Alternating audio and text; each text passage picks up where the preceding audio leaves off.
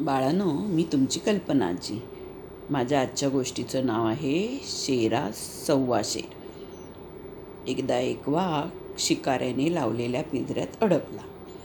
रात्रभर धडपड करूनही काही केला निघता येईना. सकाळी त्याला एक बैल चरताना दिसला.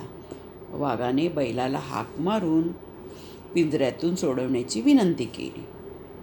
बैल म्हणाला नको रे बाबा तू आहेस तिथेच बरं आहेस. तुला सोडवलं तर तू मला जिवंत थोडाच ठेवणार आहेस. वाघ म्हणाला मित्रा तू मुळीच काळजी करू नकोस. तुझे माझ्यावर फार मोठे उपकार होतील.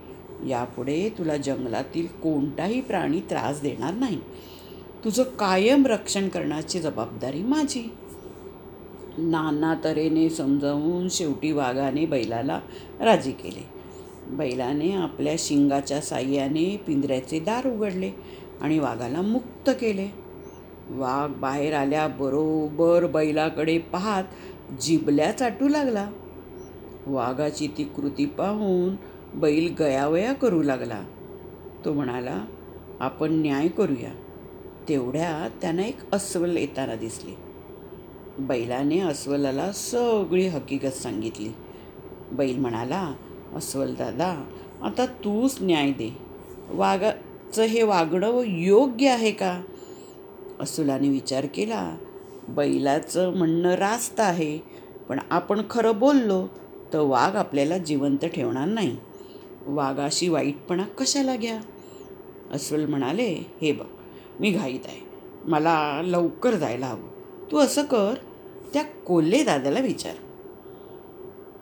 वाघ मनात खुश झाला माझ्याशी वैर कोण घेणार? आज आपल्याला भरपेट भोजन मिळणार तर. चला थोडं बैलाच्या मनाप्रमाणे वागूया.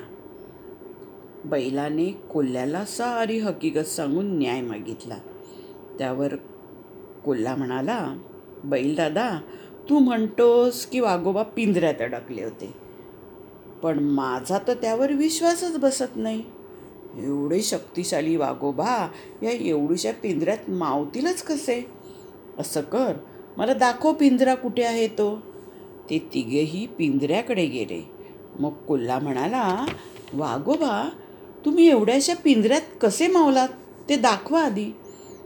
वाघोबा पिंजऱ्यात गेल्याबरोबर कोल्ह्याने पिंजऱ्याचे दार पटकन बंद केले. आणि बैलाला समजवत म्हणाला बैलदादा अरे दुर्जनावर कधीही विश्वास ठेवू नये. दुष्टांना दुरूनच नमस्कार करावा. आणि वागोबा बसा आता कृतज्ञपणाचं फळ बघत. असं म्हणून दोघंही जंगलातून निघून गेले.